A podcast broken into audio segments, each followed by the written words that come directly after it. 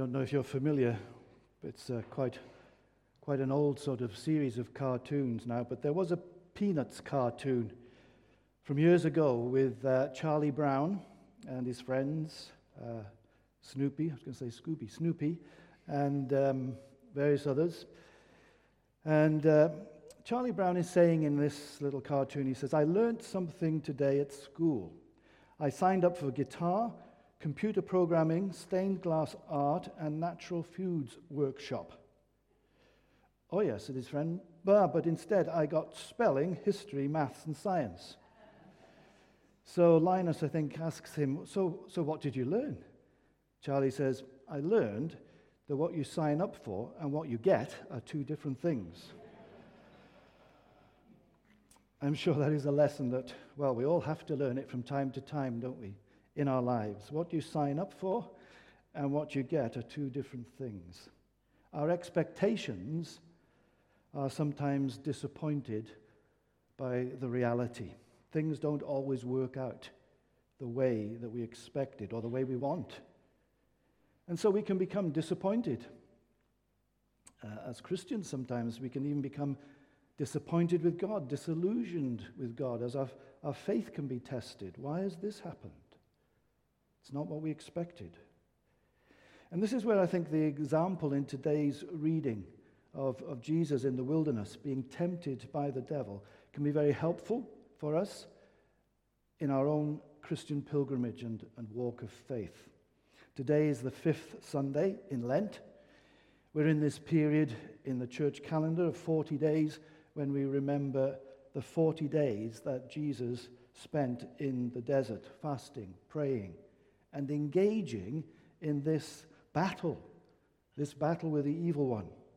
And these three temptations that the gospel writers uh, record here symbolize, I think, this, this battle for power that goes on um, between the powers of evil, symbolized and personified, of course, in Satan and the devil, and the power of good, as Jesus enters into the battle the beginning of his public ministry here on earth.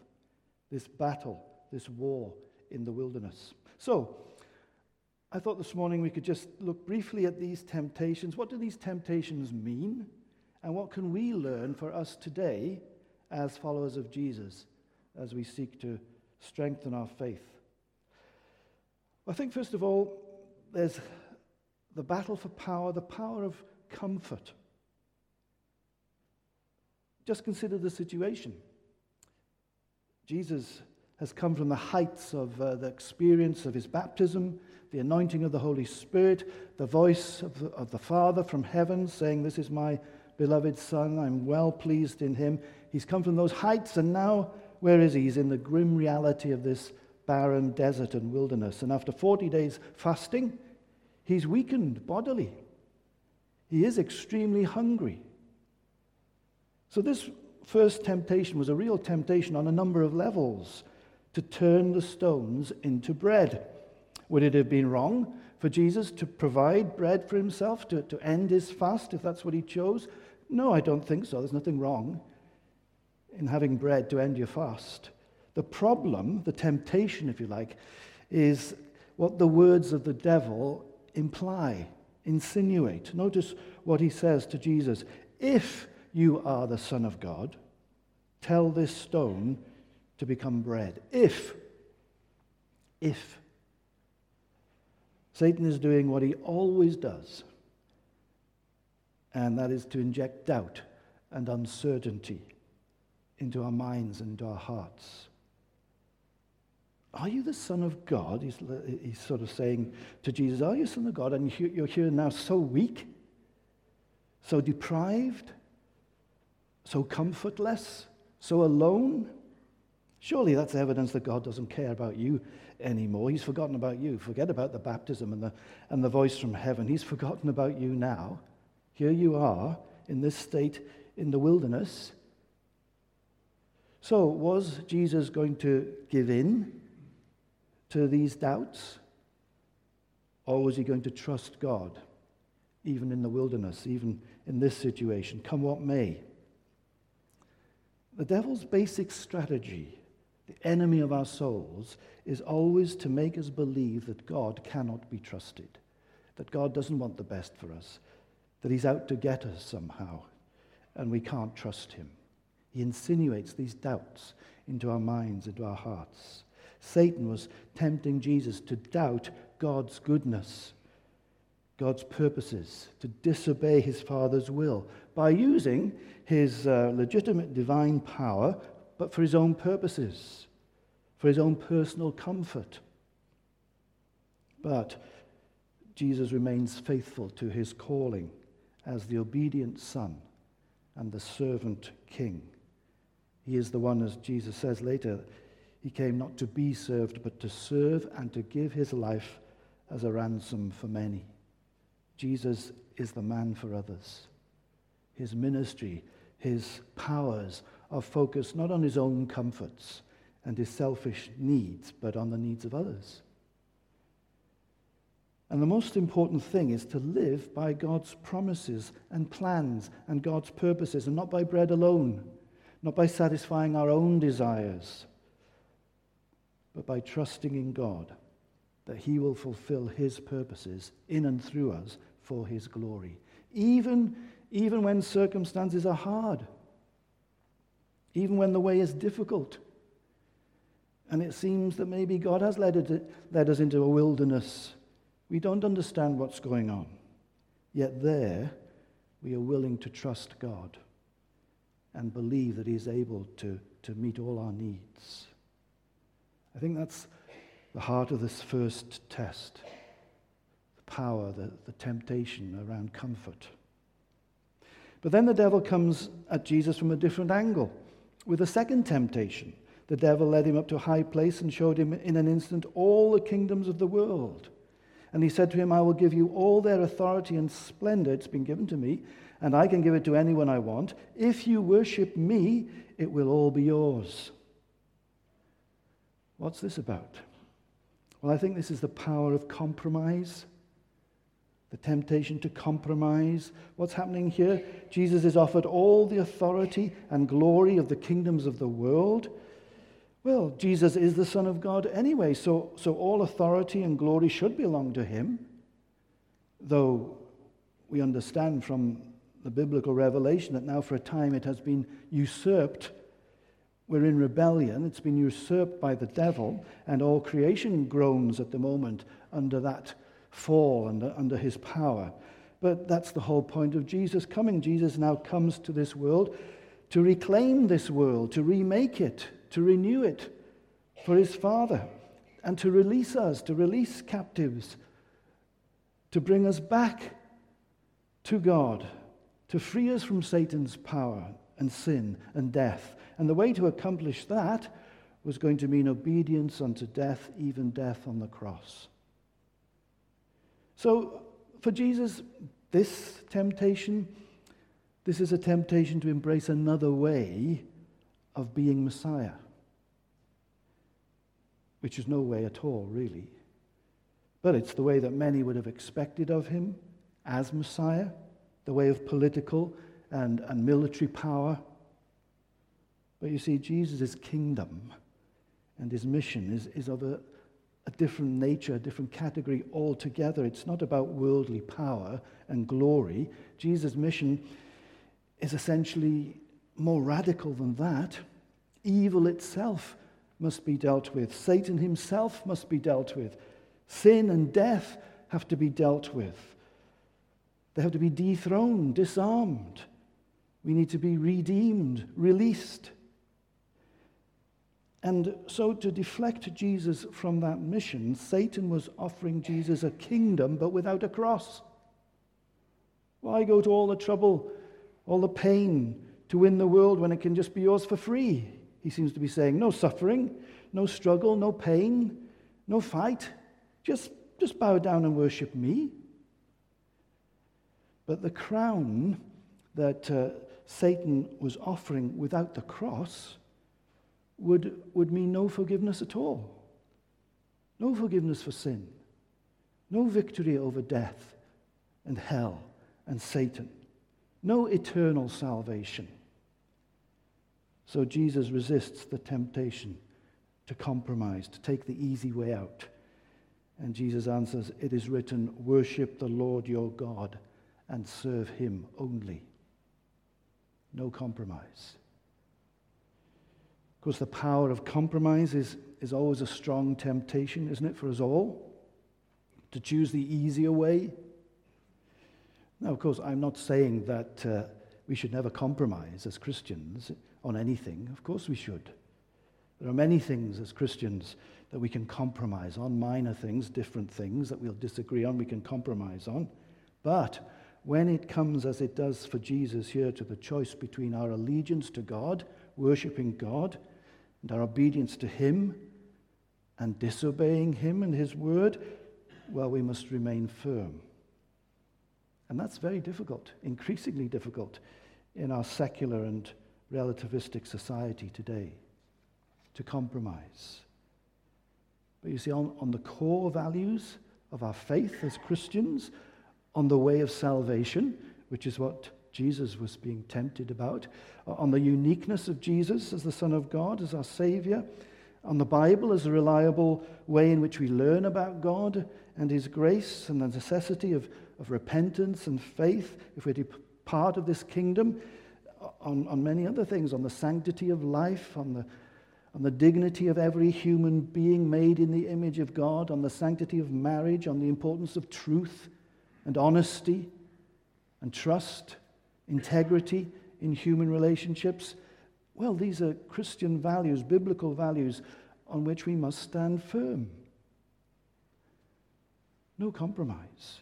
Not, not in an arrogant sort of way, of course, because we think we're right, but because this way, following God's way, is the way in which we and humanity can thrive and flourish. It's the best way. And Jesus didn't compromise on the only way. He didn't compromise in this war in the wilderness. He followed his Father's will to rescue humanity from sin and death and Satan. No compromise. And so we come to the third and the last temptation. What's this about? Well, I'm calling this the power of confusion. You may see other things in it, and people say other things about it, but I think there's such a subtlety here in the devil and in his third approach to Jesus because he actually quotes scripture, the cheek of it. He actually quotes scripture now to Jesus. But he does it to confuse Jesus. What's happening here? Well, Luke says, the devil had Jesus stand on the highest point of the temple if Notice that again. If you are the Son of God, he said, throw yourself down from here. For it is written, He will command His angels concerning you to guard you carefully. They will lift you up in their hands, so that you will not strike your foot against a stone. The devil is quoting Scripture now. Jesus has been quoting Scripture, the Old Testament, to answer his temptations. So now the devil quotes Scripture, but he misapplies it he tempts Jesus to go for a different type of messiahship, to go for the spectacular, go for the sensational, rather than the way ordained by God, the only way. And, says he, Satan, in a way, and by the way, even if you go against what God has planned, that Messiah way, he will still protect you. Because here it is in, in, in Psalm 91, that's the promise subtle. And I think that's why Jesus answers as he does do not put the Lord your God to the test. You see, there's a big difference between acting on faith and acting out of folly. We're not supposed to test God. We can't presume upon God's protection and blessing when we're following a path contrary to his will. Beware of taking Scripture out of context, especially when you're trying to justify a course of action that's clearly against the general teaching of the Bible. But the devil loves to confuse people. In fact, a little bit later on in that psalm, Psalm 91, they'll talk, the psalmist talks about picking up snakes and scorpions, standing on scorpions, and you'll, you'll be okay, you'll be protected. And sadly, There are some even so called Christian sections of the church that do exactly that. They, they pick up snakes and they do it to prove somehow that God will protect them. And sadly, some of them die, of course. Why? Well, that's not the point of the scripture. We're not to test God in that way. Those promises are given for people who, in their normal course of obedience to God and following His word, they can expect His protection. But there's difference between acting on faith in the promises of God and acting out of folly and stupidity. No, we're not supposed to do that. And you know, equally, it's not a measure of our faith if we feel we need to always have God get us out of a difficult situation in order to prove that He's really there and that He cares for us. No, faith is exercised in a quiet trust in our Father's good plans, even, even in the mysterious providences which He allows in our lives, which we don't understand, and to which there are no quick or easy solutions or immediate deliverance. That's when faith is exercised. But we tend, of course, to prefer the spectacular and the visible, to walk by sight rather than faith. But had Jesus gone for the spectacular? Had he done the amazing feat? Well, he may have drawn a crowd for a time, but he would not have saved the cosmos for eternity. Praise God, he didn't. He didn't go for the spectacular. He chose the way of obedience, and he traveled, triumphed in that war of power in the wilderness. How did he do that? Well, the battle for power. I think he did that because of the power of commitment.